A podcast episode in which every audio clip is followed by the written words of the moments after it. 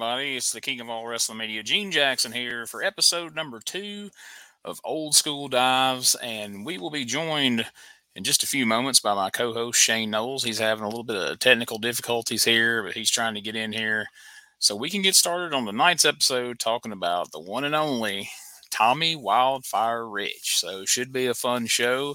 Uh, I appreciate all the great feedback we got on the Jesse the Body Ventura episode. Uh, we had a lot of fun doing that, and uh, glad people enjoyed it. I'm glad people are liking, you know, the show so far, and uh, it will probably continue to evolve and get better as we go along. But uh, just to, you know, kind of lay this out here while we got a minute, while we're waiting for uh, Shane Knowles to get in. Um, we're not always going to follow like a hard timeline on these episodes. You know, we're going to try to cover as much of these guys' career as we can, you know, especially the highlights. Uh, but the show mostly is, you know, us giving insight on the aspects of these guys' careers that, you know, we're both familiar with or that, you know, we were a fan of. And so, you know, we're not going to be able to cover everything, especially on a guy like Tommy Rich. I mean, you look at how far his career has spanned. I mean, he started in 1974 and he's still having matches to this day. Uh, but we will try to follow a timeline for the most part. But we will jump around here and there, as you saw with the Jesse Ventura episode, as we, you know, sometimes one subject that comes up makes us move forward. And uh, sometimes we have to jump back to kind of cover something we may have missed or got ahead of ourselves. So hopefully people don't uh, hold our feet to the fire too hard as far as uh, being uh, you know strict to the timeline as we go through and talk about these guys we're just going to try to like I say, hit you know the high points of their careers, and especially the things that we both have knowledge of, we both remember, we watched, or you know stood out to us, and those are the things that we'll we'll try to cover, you know, more in depth. Uh, but like I say, hopefully Shane will be able to join us here in just a moment. Uh, while we're waiting on him to to get here, uh, let's take a look real quick. If you haven't yet, uh, check out our friend Charles Zanders' podcast, the ZIP, Zanders Inspirational Podcast. We're going to take a real quick look at a promo for that, and then we'll be right back. Hopefully, Shane will be here. We can get started talking about Tommy Wildfire Rich. Get ready to get inspired. It's Xander's Inspirational Podcast, the brand new podcast with Upbeat Xanders, as he has one on one podcast sessions that both inspire and inform. Check it out as Xanders has a one on one interview with some of your favorite people in and out of the professional wrestling business. Give it a listen on GPTVLive.com. There you see it. Uh, Xander's uh, inspirational podcast got a new episode of that coming up. Uh, that he recorded today, and uh, that the one that he recorded today should be a fun one. Of course, that first episode, if you hadn't checked it out, the one he did with Wicked Nemesis was a great interview.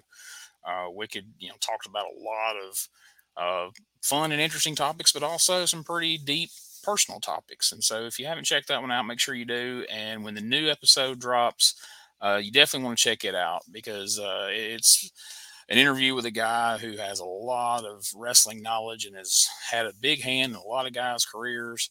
And so he has a has a lot to offer, and I think that'll be a, an interesting interview to check out. So wait a minute, it looks like he's here. Let's take a look. There he is. Shane Knowles. I think I'm finally here, Gene. Sorry for my delayed arrival. Not a problem, buddy. Not a problem. We were just uh just showing everybody a quick promo for our buddy Charles Anders podcast. And so we took a look at that and talked about uh, his first episode with Wicked Nemesis that I hope everybody goes and checks out. But how are you doing tonight? Well, I am well now that I hope my uh, technical difficulties are solved. Um, that may not be done just yet. Appears you're in a very dark room all of a sudden. Let's.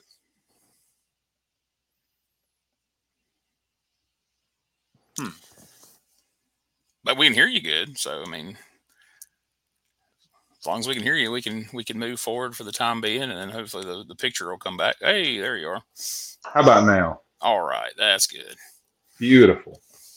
So, uh, so there for a couple of minutes while I was stalling, I mean, talking to everyone, uh, I was I was kind of covering the fact that you know we got some good feedback on the Jesse the Body Ventura episode, glad people liked it, and that you know this is still kind of a work in progress. We're still kind of feeling our way through how we're going to do this podcast. But uh, one thing I kind of reminded everybody is like you know we're not we're not going to follow like this isn't kayfabe commentaries where we're going to follow a hard timeline where we're going to hit every facet of someone's career because like i said tommy rich has been in the business since 1974 and is still uh, participating in matches as recently as march i see uh, so there's no way to in depthly cover everything so what we're really looking to do is you know, hit the high spots of the things that, you know, we kind of have a knowledge of, the things we remember and enjoyed and, and kind of have something to offer on. And hey, sometimes the topic may bring us forward and we may have to go back to cover something else. But if everybody just kind of uh, go with the flow, uh, have fun with it, I think we'll be fine. Like I said, I just hope people aren't upset that we're going to be jumping around a bit. That's just going to be the nature of the show. And, uh, I think it'll be I think it'll be better that way. I think it'll be a little more fun that way because we don't feel so hard pressed to cover every little thing in order, which sometimes can get tedious in my opinion. I think we've lost Shane Knowles again. This is going to be a tough one, folks. There he is. He's back. There I am. Oh goodness, right. I'm sorry. Wi-Fi is not my friend this evening. Uh, it happens sometimes, man. It happens to the best of us. So let's uh, let's try to get into it here. So, like I said, you know, Tommy Rich broke into wrestling in 1974. Uh, he was trained by Jerry Jarrett, Tojo Yamamoto, and I think he credits Jerry Lawler uh, for having a hand in his training, and uh, Dick Steinborn, and a couple other people. Uh, what's the what's the earliest memory you have of of seeing Tommy Rich? Well, Gene, that would actually be in person the first uh, wrestling event I ever attended in my life, 1985, at the VFW Fairgrounds in Carrollton, Georgia, which later became the home for Peach State Wrestling Alliance for a number of years, my own company. So that's why, you know, sometimes I tell people it's kind of surreal to be running events in this venue wow. where so many promoters, so many stars came back in through the day. But yeah, the first time I ever saw Tommy, or my memory, early 1985 in the spring, I think it was April, um, on that card.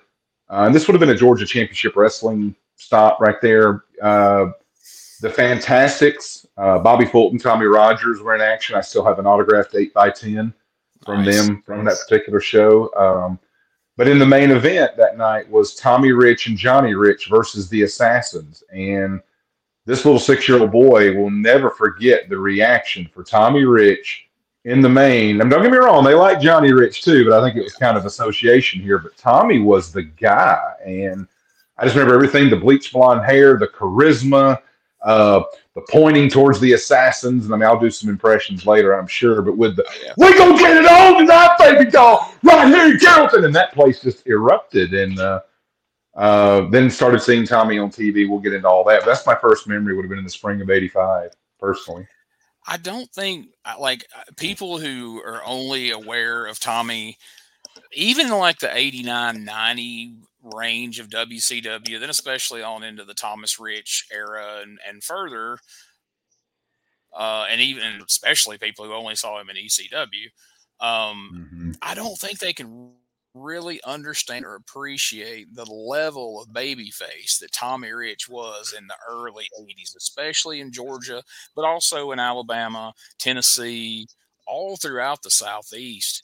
Uh, he was he was beloved, and people who are really in the know from that era because of the Superstation on TBS, uh, Tommy Rich is really considered one of the first uh, nationwide TV wrestling superstars, even before, you know, Hulkamania or any of that caught on. Tommy Rich was one of the first just full on beloved baby faces, especially in the Southeast.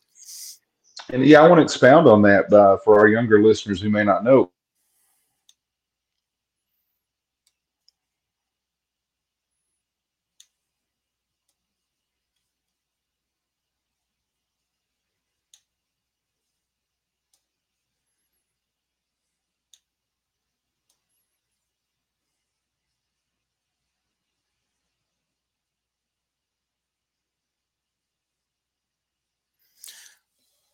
I don't know. I don't know if Shane was only frozen for me or if he was frozen for everybody there.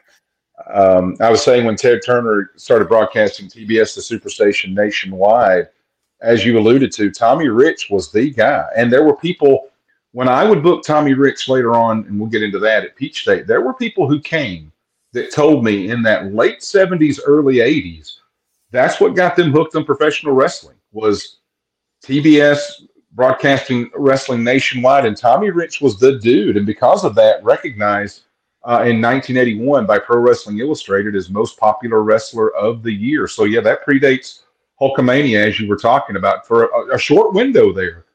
Tommy Rich was the babyface in professional wrestling. You can see, yeah, the PWI cover there. He um, he graced the cover of PWA PWI quite a few times in his career. Um, that not necessarily been the one you're referencing, but it was the first one I could find as I was scrolling through. Uh, here's a look at very young Tommy Rich uh, with Tojo Yamamoto. Like we mentioned, that was one of the guys who trained him, but he also teamed with Tojo quite a mm-hmm. bit in you know Tennessee throughout the the Memphis territory, uh, as it were.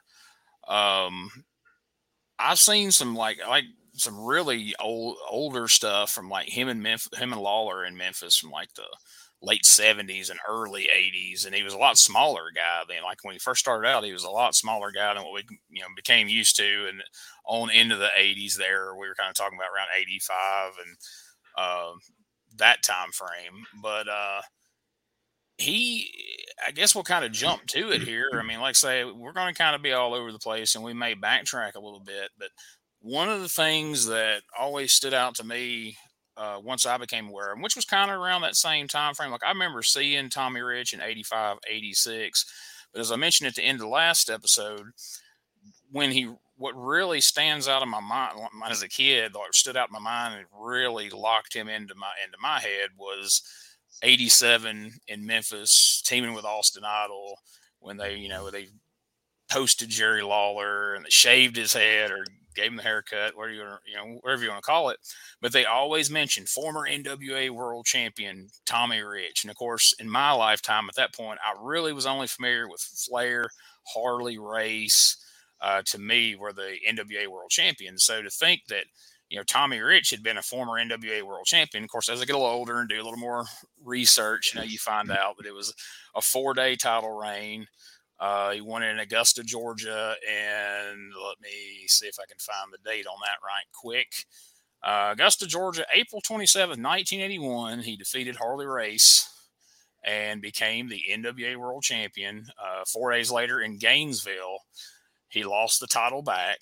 Uh, there's been a lot of speculation and rumor and different things over the years about that title reign and how it came about and why it came about. Um, but I mean, you can't take it, especially in the kayfabe era. It, no matter if it lasted four days or four hours, the man defeated Harley Race to be the NWA World Championship and champion.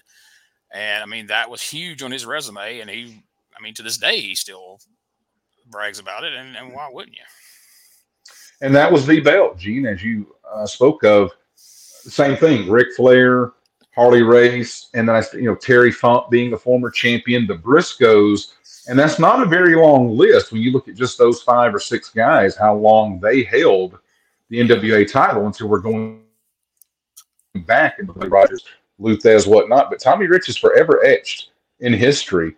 Uh, when that belt, and, and I don't want to be a detriment to anything that's going on now with those three initials, but when the NWA World title really, really, really, truly meant the world in professional wrestling. Uh, someone thought enough of him, and as you said, speculation, rumor, and innuendo of how and why he may have got the belt. But you know, as we look at it, uh, what four decades later, it doesn't matter, or almost four decades later, how you got the belt. The fact that you are that champion, that's something to hang your hat on. But speaking of titles, and I know we're jumping all over here. Uh, the first Charlotte Fan Fest that I ever attended uh, in 2010. And I know we've got some Tommy stories, but this really isn't one about Tommy. That first year, Rick Martel was there, and anybody who knows me knows Rick Martel's in my personal like top five. So it was such an honor to get to meet him.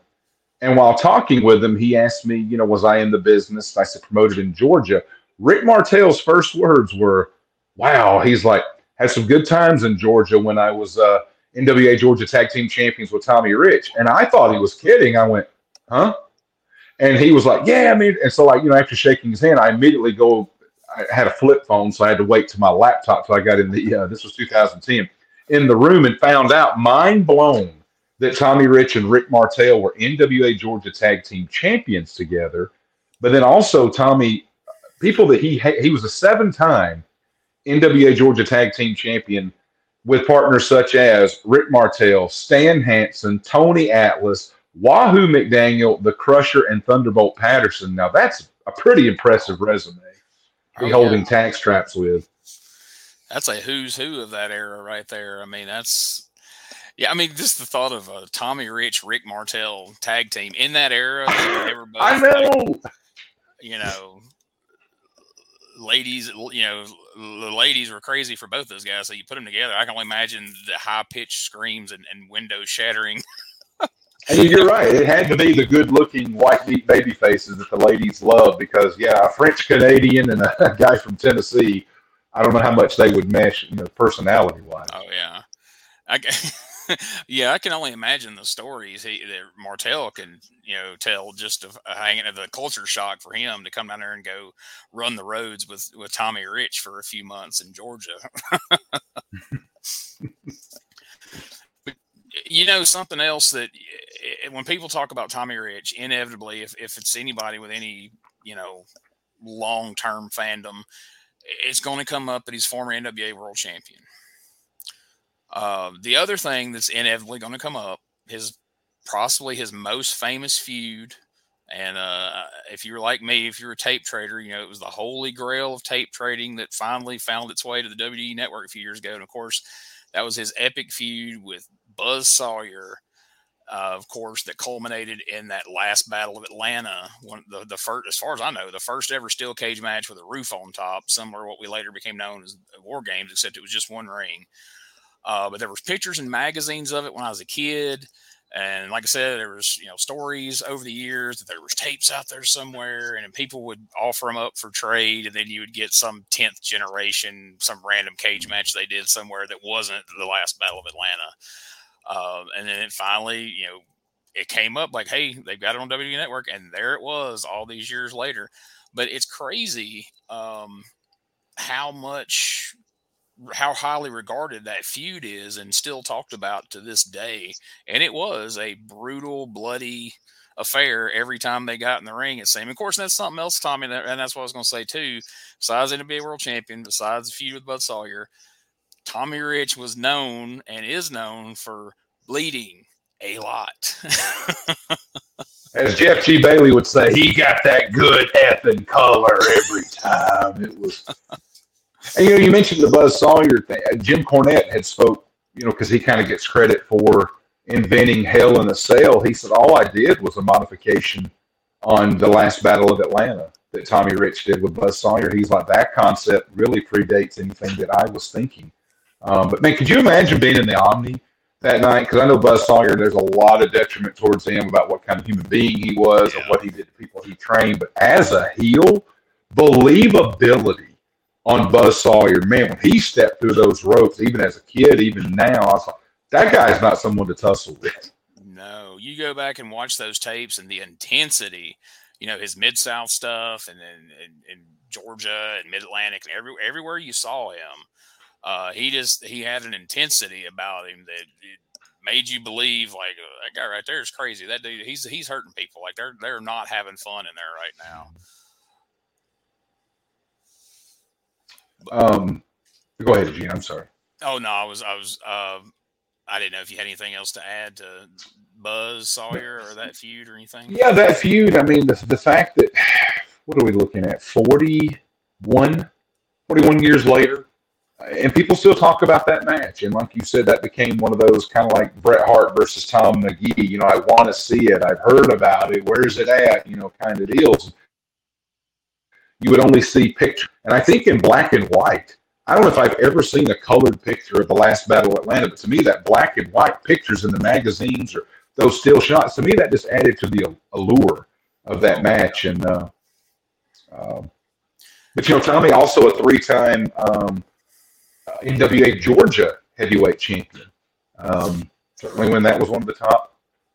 You know, and I'm not mistaken. Uh, I think he beat Ole Anderson for that belt. But there's another rivalry of Ole, maybe even some into Gene and Lars, but Ole and Tommy Rich. My goodness! But I feel like in that time frame, and we're just jumping here.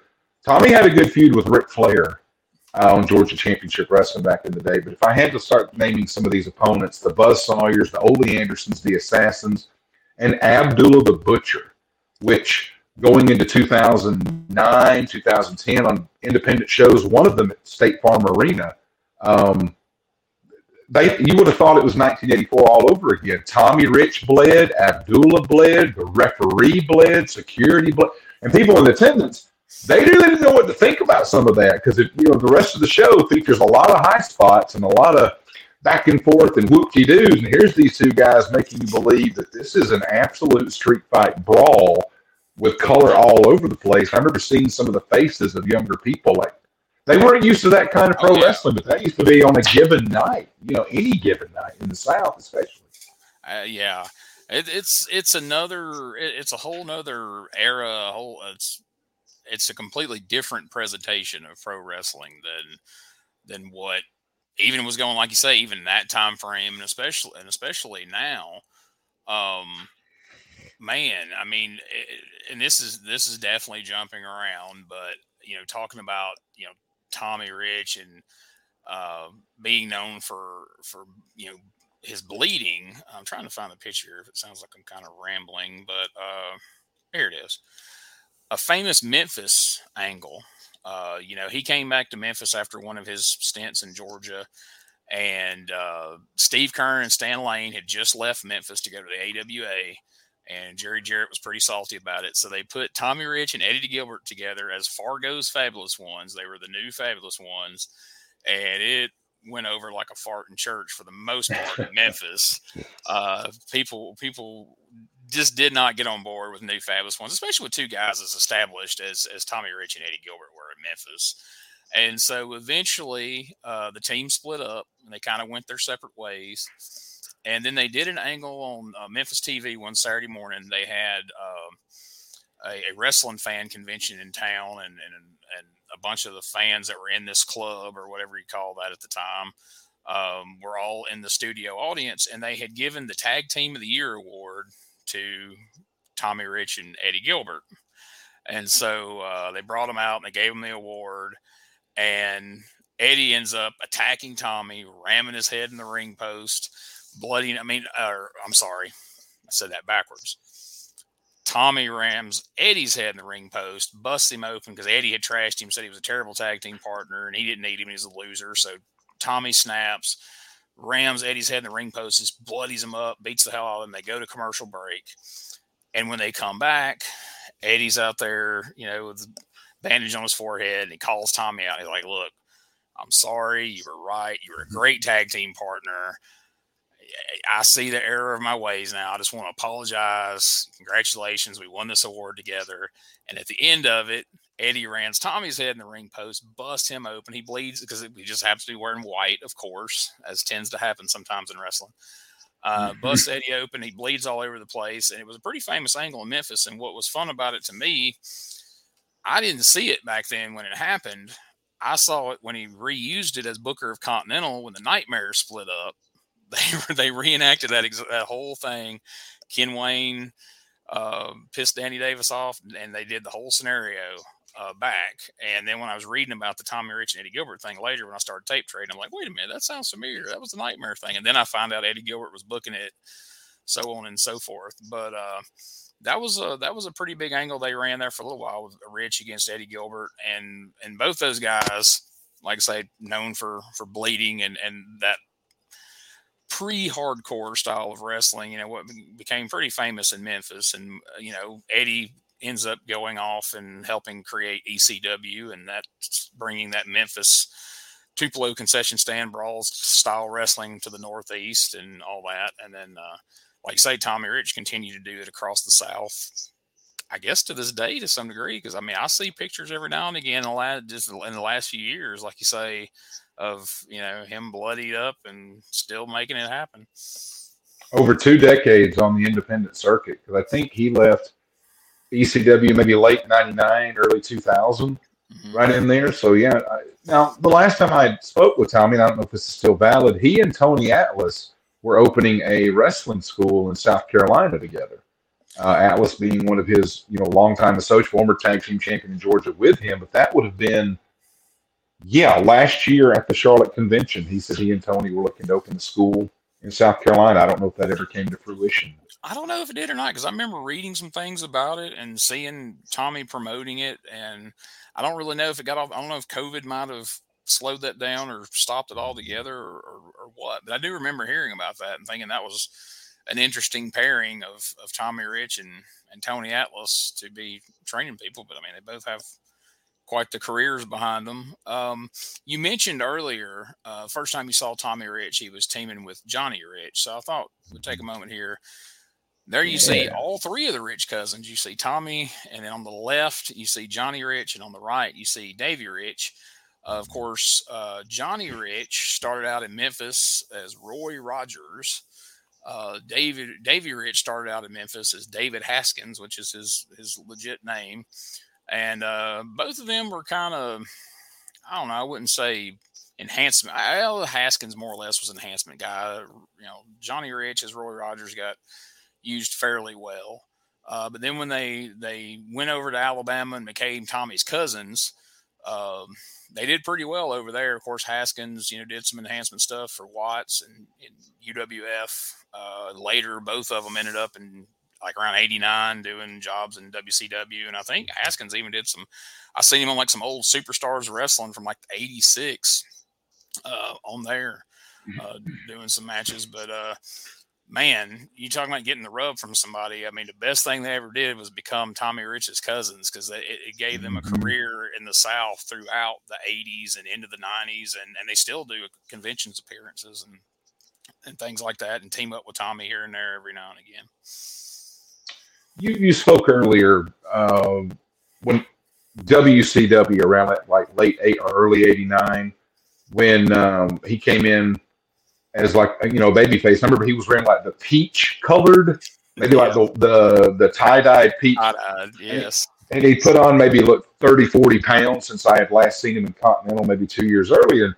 I remember thinking like Tommy Rich is in these TV matches and every now and then, an announcer would refer to him as a former NWA world champion, kind of like almost in passing, not like really putting over an accolade. But Tommy would be losing to guys that, you know, even as 11 or 12 years old, I'm like, he shouldn't be losing. I mean, this is a former NWA. I've seen this guy be, of course, you know, now you understand how the business works. But then I'm just like, what is Tommy Rich doing losing on a Saturday night in the third match in seven minutes, you know, with maybe 90 seconds of offense and then selling the rest of the way and getting beat? But I, I haven't told a whole lot of people this, but that York Foundation that was later formed, one of my favorite underrated factions, managed by Alexandra York. Uh, now we know her as Terri Runnels. But the thing that I loved about this, and of course the uh, the beef for that wasn't it. Big Cat, Mr. Hughes was um, the beef of that. But what I love, and you've got that picture up there those are three guys with three of the most impressive shags of long hair or mullets in the forms of Ricky Morton, Terry Taylor, and Tommy Rich. And we take the old Southern good old boy name and we give the given name that I'm sure is on their uh, birth certificates into Richard Morton, Terrence Taylor, and Thomas Rich, and made them slick their hair backs and pull it in ponytails. And I remember just thinking, like, there were so many people where I lived that just did not like the fact they're like, his name's not Thomas Rich, it's Tommy Rich. That ain't Ricky, that ain't Richard Morton, that's Ricky Morton. That ain't Terrence Taylor, that's Terry Taylor. I don't know what they're doing. And it was just simple stuff, but using the computer with analytics to scout your opponents and with Hughes being the beef on that. I don't know how long that group stayed together. I think it was through like what late 92 or early 92 it was only like a year maybe but i thought they had some good potential there it, it, only got pushed very briefly which and i think it had legs and i think if they'd really invested more time in it it could have been more than what it was because like like you say it was changing the name and slicking their hair back was about as far as they went like ricky still wore like the bandanas around his legs and you know tommy still wore most of the same stuff but um you know, they, they, they started losing pretty quickly. But I thought the whole gimmick around the time frame it was with her using the computer and the probability of them winning, and you know, yeah. going to win in this amount of time, and I, I, really liked it when it first started. I mean, uh, yeah, I, I think it had a lot. Don't spend any. Yeah, don't spend any extra time in the squared circle, and they would have to bail out. She would start typing in on the database for counters, and this is what we scouted on this and that. Because you know, as the world moved into the 90s, like the new information age, I guess, that was perfect at the forefront. And they won the uh, six man titles in WCW, I think, before they disbanded. But that was such a fun, that was such a, I remember that is so vivid in my mind as an 11 or 12 year old on Saturday nights, the York Foundation. And that was our first, you know, introduction into Terri Runnels uh, in that role. Yes. It would become Marlena and then eventually Terri Runnels. Mm-hmm. But something you touched on there, I want to back up to real quickly is just that time as a fan like you know you grew, I grew up on you know Southern wrestling, and you would see like you say Johnny and Davey Rich are the tag team champions in Continental, and Tommy Rich was Continental champion and Southeastern champion and tag champion and all these different things, and uh, you know even guys like Alan Martin would get wins down there, you know, yeah. and then and you're not. I mean, you know, eh, okay, this isn't on the up and up, but you don't have any understanding in 89, I did anyway, in 88, 89, 90, even mm-hmm. how any of this works or the whys or the hows or any of that. And so, you know, I'm watching Johnny and Davey Rich, Continental Tag Team Champions. They're beating, you know, they've had matches against Lord Humongous at different times. And now all of a sudden, they show up against the skyscrapers on a WCW Saturday night and just get destroyed in like right. a minute. And like you say, and then Tommy's out there, and I've seen him not only in Continental but in Memphis, where you know have every title in the territory at some point, main events for years and years, and he's losing in six minutes to you know who you know take your pick of who all he lost to at the time. It was strange though because he had this big run of, like you say, of not really getting any wins and losing to people that he shouldn't have been losing to. But then all of a sudden, he had this really competitive series with Lex Luger for the U.S. title, and where there's yeah. even a couple times like, damn, he might win the U.S. title against Luger. Uh, mm-hmm. so that was that was odd booking to me too. But it, it that is the kind of things that as a as a wrestling fan really made me question like why are these guys so tough in Continental and Memphis and they just get destroyed when they go to WCW or WWF. And it was in that same time frame, 89 90. I remember thinking another guy, the Iron Sheik, who was the former WWF World Champion, he's also losing in like four. And it didn't look right. He's wearing orange neon trunks on the Iron Sheik, and he's losing in like four minutes on WCW Saturday night. I'm like, this was the guy that you know beat Bob Backlund. I mean, him and Tommy Rich yes. in that time frame as as an 11, 12 year old, so confusing. Like Hulkamania what? kicked off by beating the Iron Sheik for the WWF title, and now he's in here getting you know beat like you say in two or three minutes by name your job or you know Mike Rap Master PN News. yes, I will never forget that. Yo, baby, yo, beat Iron Sheik in like three minutes. And he's, I think that match he was wearing like pink or neon green trunks. And I'm like, did he, did Sheiky lose his laundry somewhere? I mean, it was, did he have to borrow Tom Zenk's gear for this? But, and then it all made sense later in one of those, in one of those Cornette shoots. I don't know. I think it's one of the timelines he did with Sean Oliver, which were great. Uh, but you know, he said, you know, they, they let Sheik's contract roll over, and they they had to send him home because he couldn't even do jobs worth a damn. You know? exactly. They just paid him to sit home because it got to where he couldn't even do the jobs. I was like, damn. But uh, anyway, that's kind of a sidetrack. But since you point since you pointed out, I thought that's kind of an interesting yeah. thing to address. And during that time frame, I think this match is on YouTube. There is a, of course, we're not probably surprised that Flair gave him this much, but there's a very competitive Ric Flair Tommy Rich match from WCW Saturday Night during that 89, maybe early 90 time frame as Flair's getting ready for Sting at Great American Bash. And forgive me if I fudge on the time a little bit, but it went about 12, 14 minutes, and Tommy Rich got a lot. And I went back and watched some of that recently, and I was like, you could just see that Flair had worked with this dude almost a decade earlier when he was the top babyface, and he was probably like, I'm not going to go out there and beat him in two minutes. You know, Tommy Rich can go with me and again, this is getting kind of sidetracked off Tommy Rich, but this is another topic that I've heard mentioned over the years that people kind of said was a knock on Flair. And at the end of this, I may kind of get your opinion on this whole Flair's last match, the, the way it's come together the last the last couple of days. But you know, and I, but I even thought about this as a kid because I remember asking my dad this was like, you take George South, Mike Jackson, guys of that ilk, and and most of the time they'd go out there and just get destroyed by Jimmy Garvin, Ronnie Garvin, Shaska Whatley. Take your pick. Mm-hmm.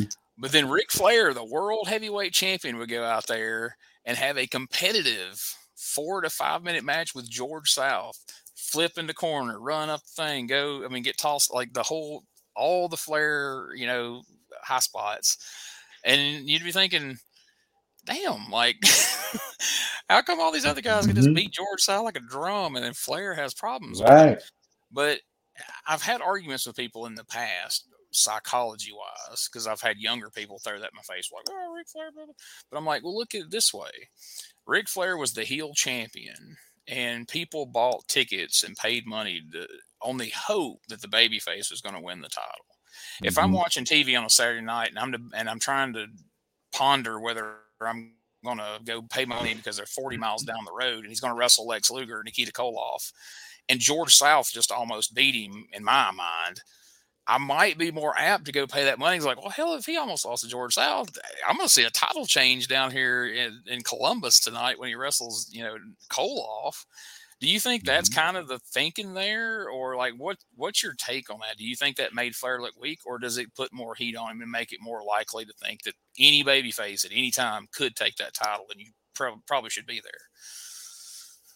I think he was the master of what the NWA champion was supposed to do, as we've learned later. They were supposed to travel the country, go to all the regional territories, get so close with either the top baby face, usually the top baby face, and make those fans believe, God, he just took the NWA champion to the limit. And if he comes back here again, I know he can take him. And it solidified that guy to their territory as the champion moved on to whether it be St. Louis or Portland or whatnot. So I thought Flair – um, was brilliant in that regard because the old adage, you're only as good as who you beat. And if you go out there and say, I beat a piss ant in a tomato can, well, if you make them look like that and you beat that, then what's the point? So, I mean, even with enhancement talent like Mike, like a Chick Donovan, like uh, you mentioned George, he made George South's career for a lot of people.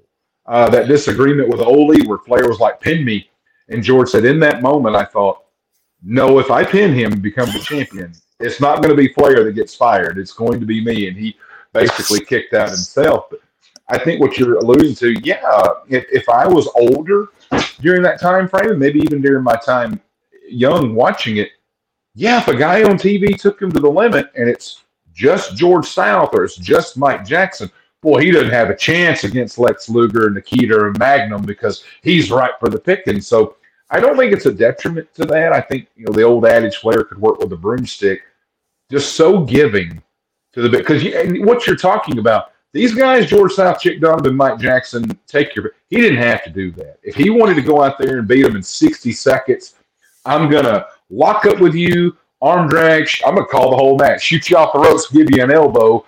You try to get up, I'll clip your leg from behind. I'll work the leg for about 10 seconds. Figure four, let's go home. He could have done that. But what would the crowd have done? They would have sat there ho hum, we have to hear Rick Braggett. But no, he gave those people those electric moments where they thought, oh my God.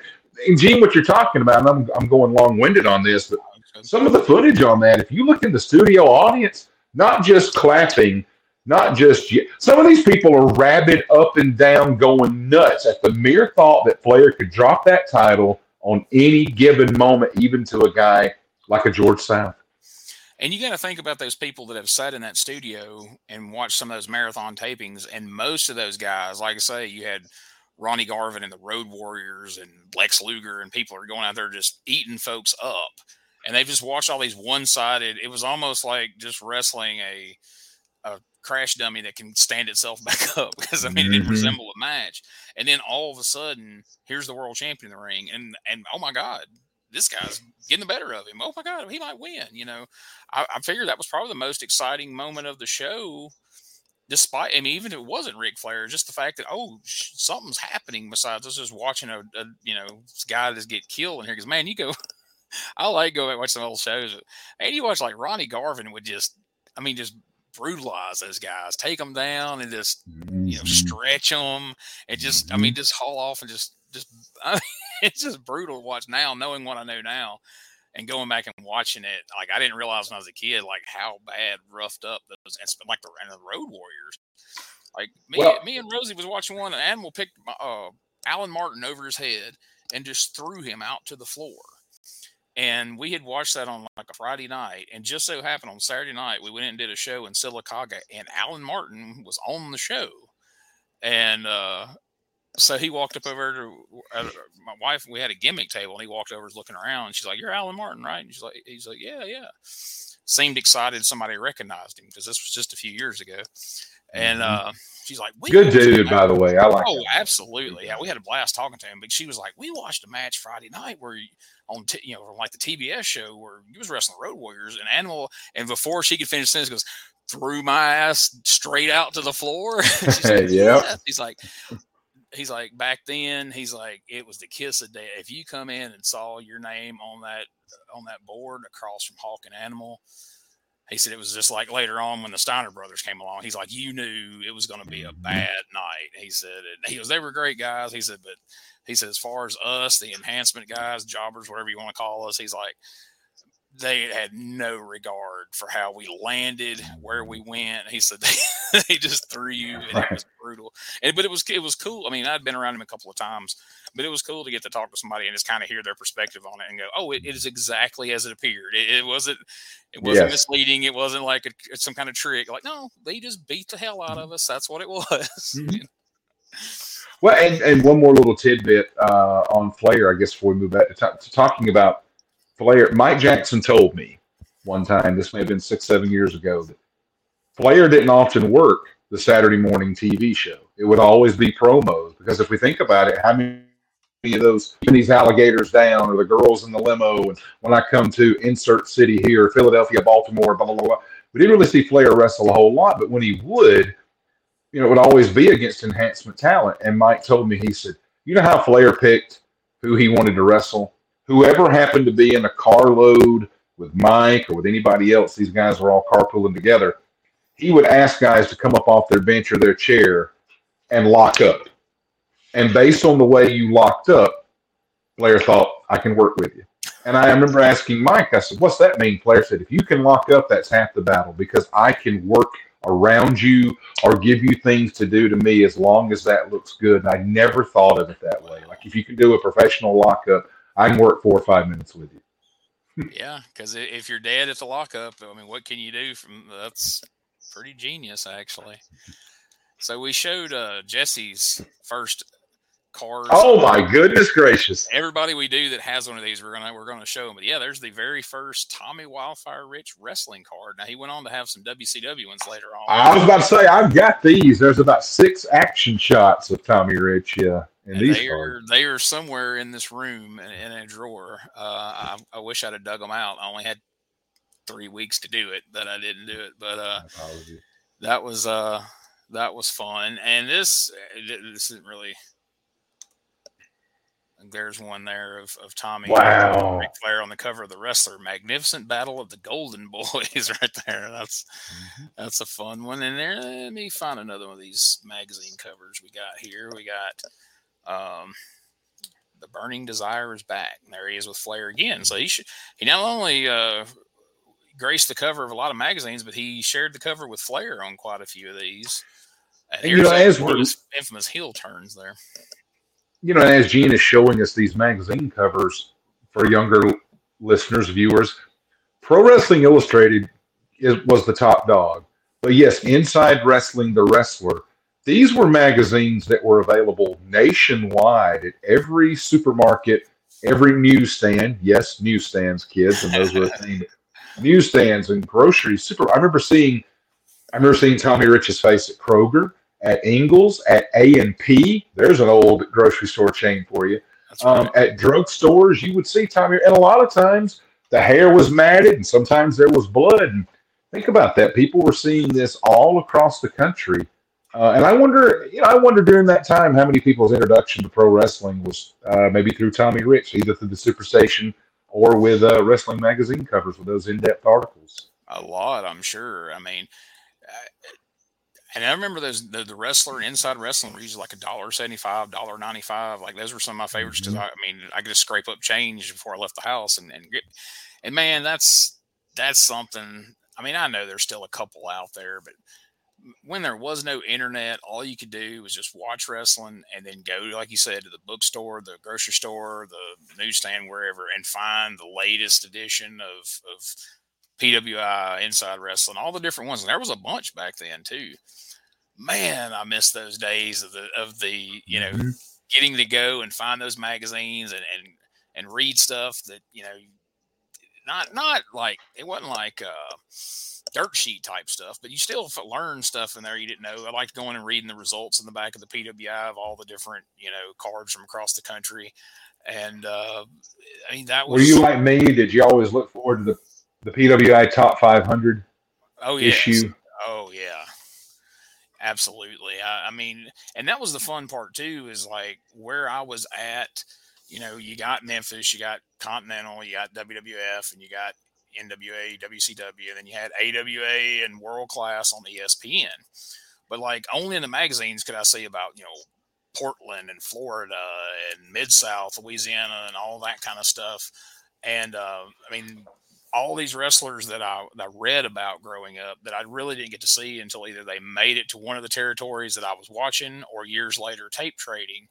Um, I mean, I, like I said, people, it's great that you can get on the internet at any given time and learn anything you want to know and get all the dirt and all that kind of stuff. But man, it, it was, it was that excitement that would rush over me like, Hey, they got the new PWI, they got the new whatever. And I'd stand there and read it while my mom's buying groceries, you know, I mean, it was, it was fun. I like always wanted to mail in Tommy Rich's bloody face uh, right there in the middle of Kroger. You know.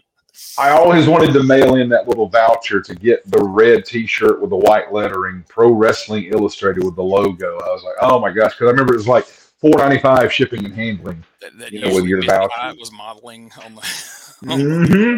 And there was like a frisbee in there too with PWI on it for some reason. Yep.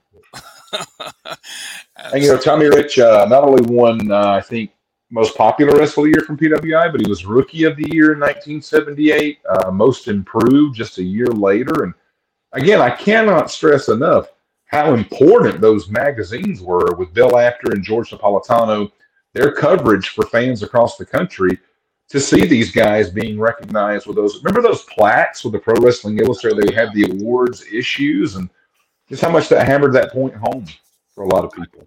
That was before before the 500 came along. That was always my favorite issue of the year was the the uh, year end awards and see who ended up with all the different different awards each year and then squawk because your favorite one wasn't the one that they got robbed. You know. yeah, the runner up in big bold. Yes. Yeah. There's a Dusty Rhodes and Tommy Rich, not often seen Wow. Team there. Uh, that picture stood out to me. I grabbed that one. I'm like, I I can't think of a time that I actually saw them team together. So I thought that was a fun pairing. You mentioned that uh, Georgia tag team title. I think that's actually oh, what they have on right there. Mm-hmm. Yeah, him and Stan. So. And, and, could you go back to that look? Um, that one with Stan Hansen. And I promise, folks, this is not any. Uh, I'm not salivating at the look here. I'm just telling you how it is. Look at that hair.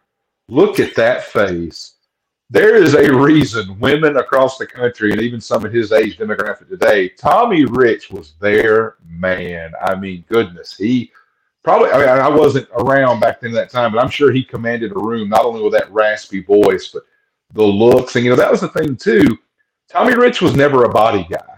I don't know if I, you know, ever saw him in tremendous physical conditioning, but you know, eh, just the way you work that style back then, he could go 25, 30 minutes with somebody if he needed to. And I want to tell a personal story. The second time I ever booked Tommy Rich, speaking of conditioning, and Gene, you're probably going to know exactly what I'm describing here. With the t shirt that says Wildfire Tommy Rich with the flames, with the sleeves cut off, has the long tights that look like some kind of 90s music video vortex circles around with the old boots with the flames. And he was scheduled to face Johnny Rage this evening. And I remember he came in. Now, granted, he had already stopped off and had a pitcher of margaritas at the Mexican restaurant up the road. We were running because he called to ask me when showtime was. Because he said, I've already had a pitcher of margaritas, but I can get over if I need to. And uh, came in.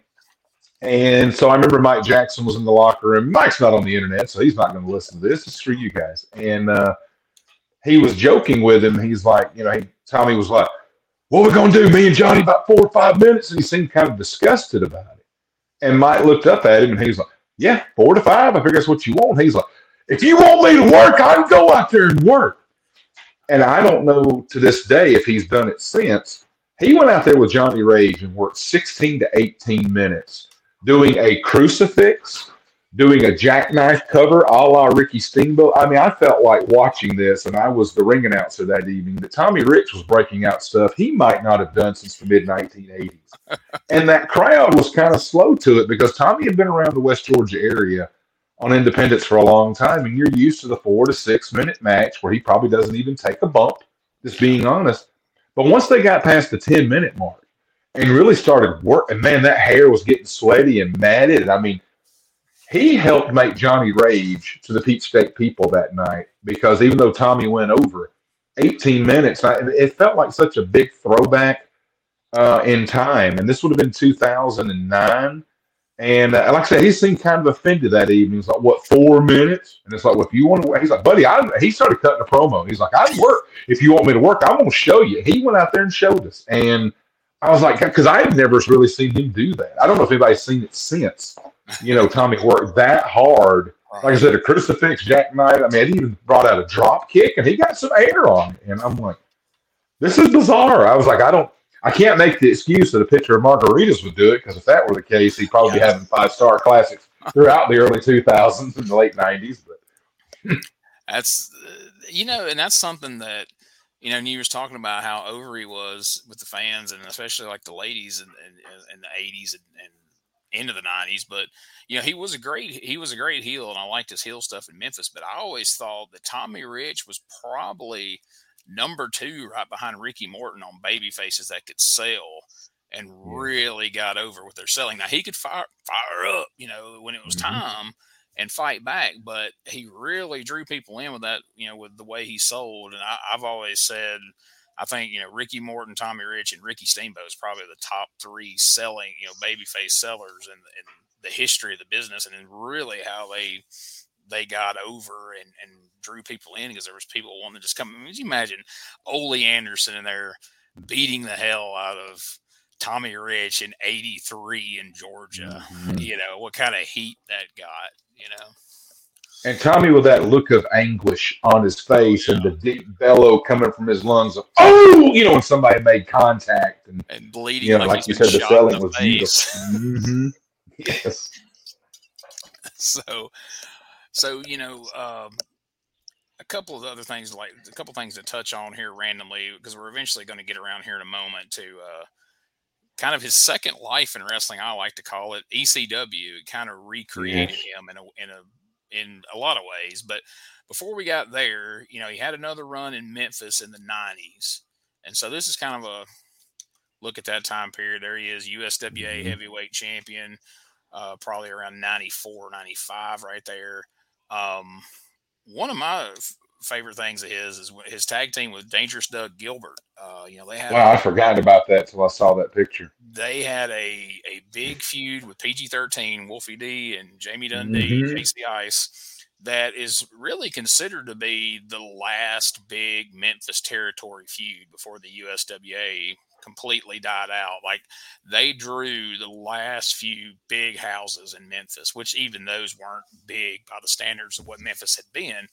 But you know, Randy Hales and different people who were running the show at the time have credited that feud with being what held Memphis on an extra probably year and a half. Um, and they had some wild. I, I, drove to Memphis back then and saw some of those matches, mm-hmm. and they had some wild matches. And I love this picture right here because there you got you got Tommy Rich, Buddy Landell, wow. a favorite of mine. I, have always been a huge fan of the Gilberts, Eddie and Doug, and then you got Brian mm-hmm. Christopher in there and yeah. it's it's sad that so many people only know Brian as Grandmaster from Too Cool, and they only know the Mhm. WWE guy. Because man, if you go and there and folks, if you're any kind of wrestling fan, there's no excuse anymore to not see like.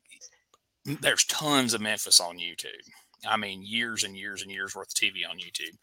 He was such a great heel in the early part of his career. In this era right here, the, the Memphis Mafia, they called it.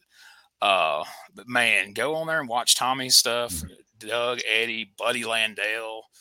Uh, we're gonna de- we're definitely gonna get around to doing a show on Buddy Landell one of these days. Uh, but, but Brian, like watch Brian Chris. Oh, absolutely. Uh, early heel work there in Memphis. Every guy in that picture were top top heels in Memphis, and uh, check it out. You'll be glad you did. And around that same time, uh, there was a promotion, and I'll see if you have any knowledge of this.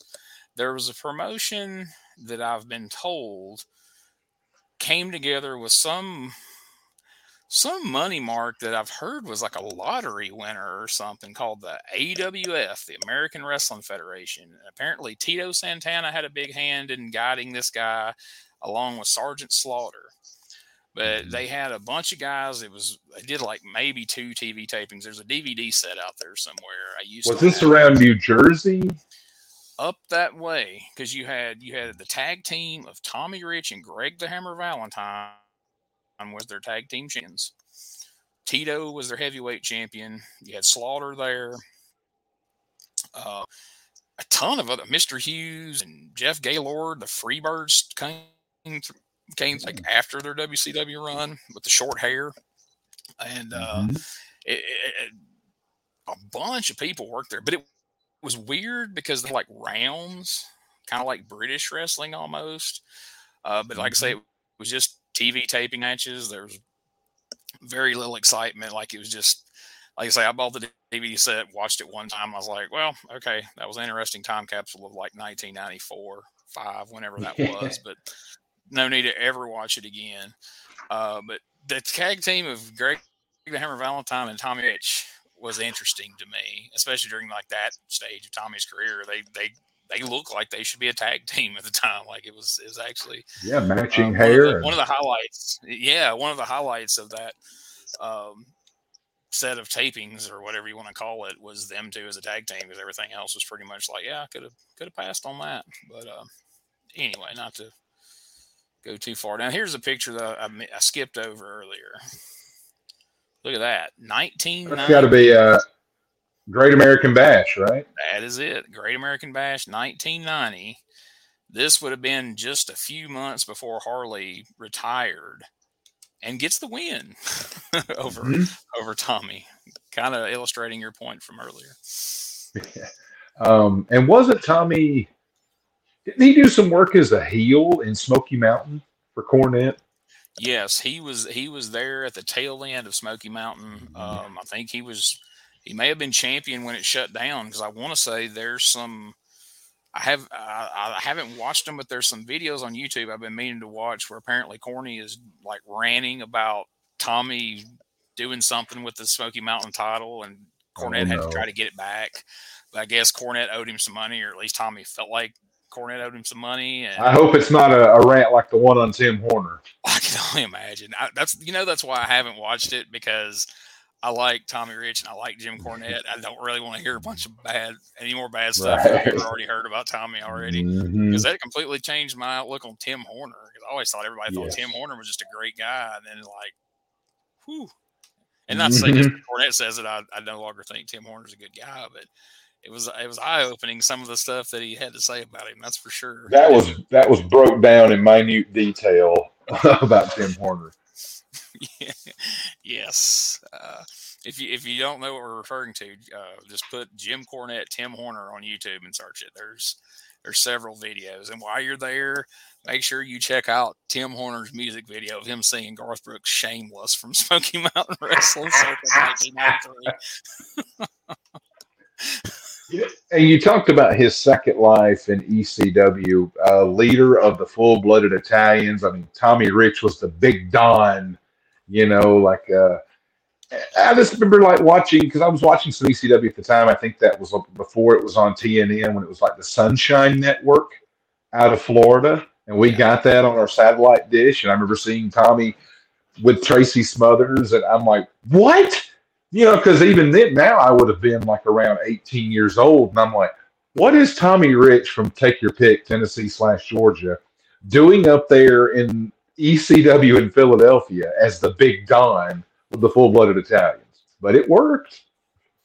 It it did, and actually the first few times that I get to got to work on any shows like around Corinth, Mississippi with with Tommy, um, he was right in the middle of that Big Don run, and so he would he would come down there and he'd be wearing the FBI shirt and all that, and was mm-hmm. completely lost on the people there because at that point I really hadn't seen much of it. I've seen enough of it to know what it was referencing, but I you know I hadn't seen a lot of it. Um, but when I did finally get to see it, I'm trying to download a picture right now.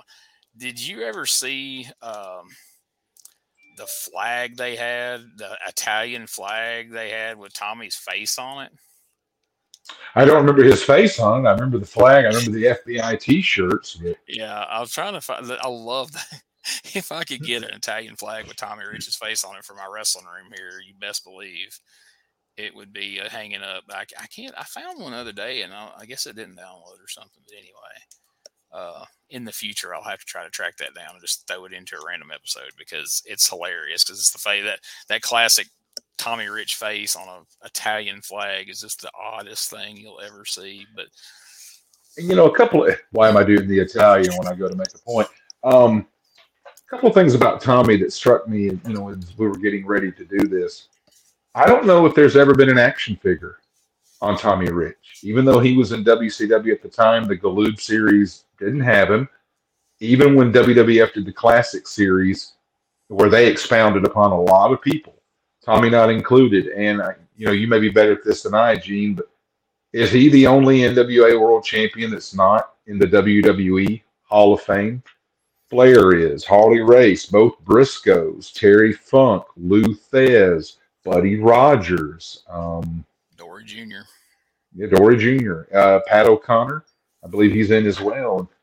You know, so it's kind of funny because for a lot of you know newer people, like when there's no action figures, there's no WWE Hall of Fame, you know, accolades for a guy like Tommy. But you know, I think for anyone over the age of 35, what we're talking about, this guy uh, done some pretty big stuff. And, and Tommy's one of the only guys that, to my knowledge, never set foot in the WWE. He didn't do a job mm-hmm. there. He didn't do a one off at a you know, a WWF Birmingham house show or anything like that. Like, I don't think they've ever acknowledged his existence in the WWE, short of just him being in old WCW footage and ECW mm-hmm. footage, obviously, uh, which is bizarre, like you say, given his history and his you know being a former champion and all that. Um, makes you wonder what what who high up just has something against him that they would just completely box him out like that. And maybe that's not the case. But I would say he's he's still one of the most popular wrestlers uh, on the independent circuit. Um, he's so good at the gimmick table and on the microphone and throwing out those words, old school. We're gonna do it like back when wrestling was wrestling. And uh, you and I have talked about this, and I'm gonna touch on it some here. He's always uh, holding court in Charlotte, North Carolina, that first weekend in August at the uh, Hilton, whether it be uh, well, I mean, and that I, my dad and I have nicknamed Tommy the Rover because if you see him that weekend, you don't see him somewhere long. It's always about four or five minutes. He might be outside smoking. He might be up at the bar. He might be at his table with his vendor. He might be at the Hall of Fame. He might be grabbing the BLT sandwich from the one convenience shop in that hotel, which I take umbrage with, by the way. Food and beverages at a premium there, but uh, there's always people around Tommy, and it's good to see him. Uh, I remember he had the hip replacement surgery on crutches, and now he's got the teeth fixed, and he's you know walking really without the limp that much. But um, one story, and I think I might have told you this in the locker room at a recent show, but it was last year when David Schultz, Dr. D, was doing his Q and A and the Hall of Heroes ran long. So there was only like 40 of us in that room with David Schultz while the Hall of Heroes is going. Well, they ran long. I think Tommy had to use the restroom. He came in in the Hawaiian shirt, the Bermuda shorts, and the flip flops. Pops in, sees 40 people with Dr. D, and Schultz goes, What are you doing?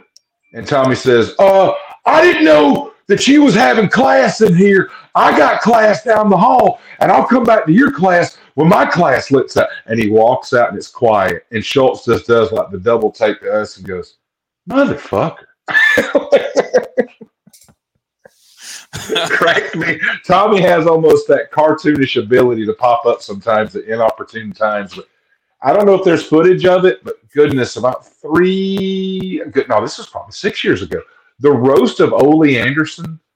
To hear Tommy Rich roast Ole, but then he really spoke from the heart about what Ole did for him when his career, and he spoke from the heart. He got a little bit emotional, but I love that he ended it with he was he was saying these emotional things. He's like, and I've never been good one at wrapping it up. So uh, fuck you, Ole, and walked off the stage. yeah, those things. It's almost like Tommy is able to morph from one place to the other. Because I swear we have passed him talking to somebody, went down the hall and around the corner, and then, like he's there. Like we're like, when did he? How did he get? He's everywhere. Like he's all over Mhm. the place. But some part of the fun of the, a lot of those that I've gone to is just seeing Tommy's interactions with people that I just happen to be around for, whether it's other wrestlers or just fans in general. Is I mean, he's a funny guy, whether he's whether he's trying to or, or not. But he's just he's just entertaining in general. And th- and I, that's another story from last year. I'm getting on the elevator with Bill Eadie and Barry Darsow. And as the elevator doors are closing, my hands are doing this right, ever so slowly, Tommy's head appears and goes, Hey, can y'all hold that elevator? As it closes, and Bill Eadie just goes, Jesus Christ. Tommy." That's so funny. That's why I say he's always popping around like a Looney Tunes character the whole weekend. It's good with people, man. He, he'll sit there and tell you stories, man. He'll talk. Oh my goodness, yeah. I, I've I've got a few Tommy Rich stories from over the years. I'll save them for some other time because I don't I don't want them to seem like I'm being uh, negative or anything. But I've I've I've seen uh, like I say I've had some funny interactions and I've seen some some funny ones. You talk about those conventions. The first one I ever went to was uh, Greg Price's one that he did in Atlanta. I never could ever make out to Charlotte the first few times. I eventually did a few years in a row, but the first one I went to was Atlanta, and I got the opportunity to take this picture with with Nice. Rich and Austin Idol. And as I told you, you know, uh, that was one of the big heel feuds in which in that same day, shortly after that picture was taken, this picture was taken. Which, Oh my goodness. all things considered, that's a pretty fun one considering what their their feud was back then. Um, but I, I don't know, like he he's one of those guys that you know some guys were a pretty good baby face or a really good heel or a really good heel, you know, back and forth. But like I, I like I said, he was great heel in Memphis, but he was one of the best baby faces of all time. I mean, just Yeah, he's an he's an all around one of the best to ever do in my opinion. And I, I do think it's it, it's unfair for whatever those reasons are, if there are any, that he's not in the WWE Hall of Fame and hasn't been honored on a, a national, worldwide stage. Like I mean, like that, because like I say, there's a lot of guys that you know never set foot. You know, Bullet Bob, you know, got a Hall of Mhm. Fame induction, and you know, a lot of guys have. And I mean, I I think I think he deserves it, if nothing else, for his early career. I mean, people might say, well, you know, in ECW, he wasn't like he was in the top tier, or WCW in the later years. You know, like you said, he was used as as kind of enhancement almost. But shoot, I mean, he's done more in the first half of his career than some of the guys that are. I mean. I hate to always use this as an example, and maybe it's shitty of me, but like Koko B. Ware's in the Hall of Fame, and Tommy Rich Right. isn't. H- mm-hmm. How? How is that possible? And I'm not knocking Koko B. Ware or his career, but gosh, I mean, Tommy Rich has certainly done a lot more in his career than Koko B. Ware ever did, or the Bushwhackers, or you know, I mean, Sure. like. But anyway, like I say, not trying to Brooklyn. Brawler. I mean, we could go on down Yeah. the list there, but Yeah, I But I mean, and just you talked about what he accomplished in the first portion of his career.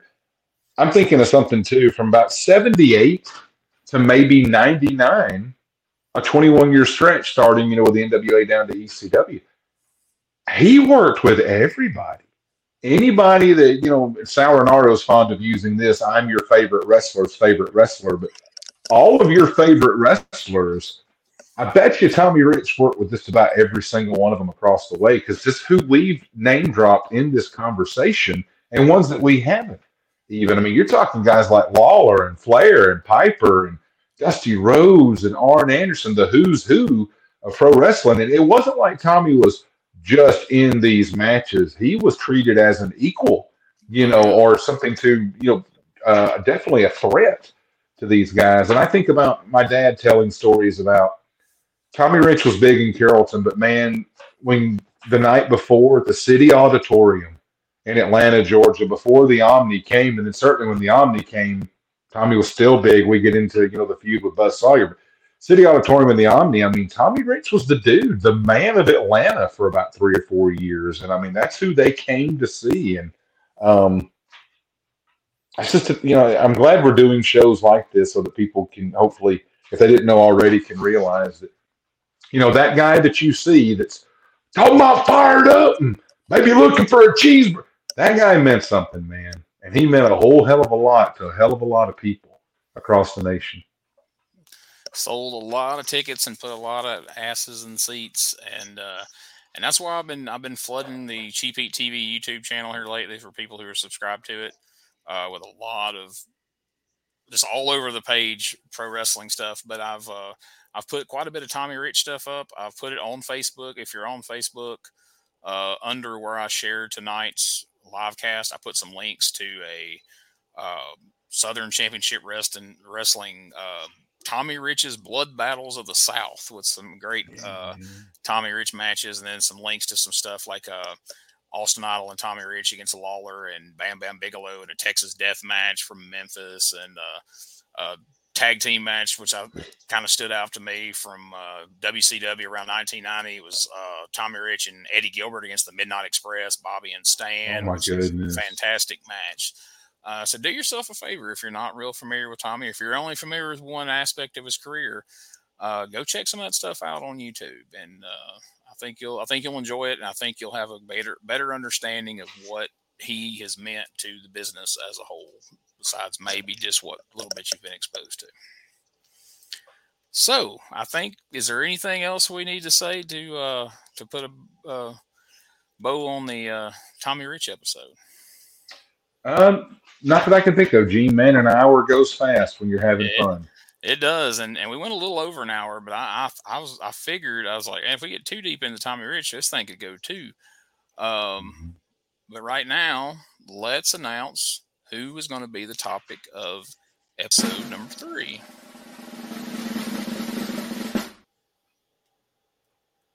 Well, it would have been more dramatic if it would have popped up when I the drum roll in it. But there it is, exotic Adrian Street. Ooh, you talk about a character. Yes. Um, man, uh, so so many wild stories about Adrian Street. I mean, you think of a, a guy. I mean, you take a look at him. If you're not familiar with Adrian Street, you, you think of when this guy came along in the in the 80s spent the bulk of his career wrestling in the southeast.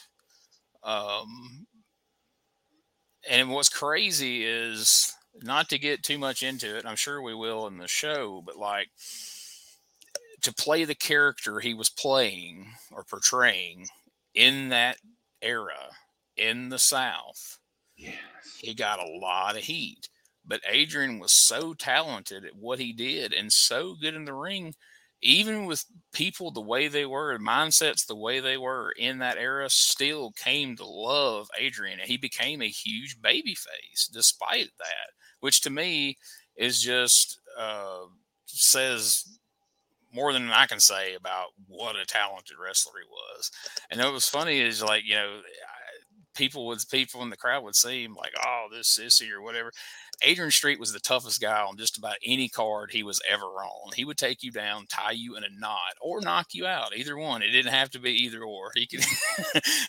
he was legitimately a very tough man, and what a story of how he, you know, came from England and trained and got in the wrestling business and eventually developed his character.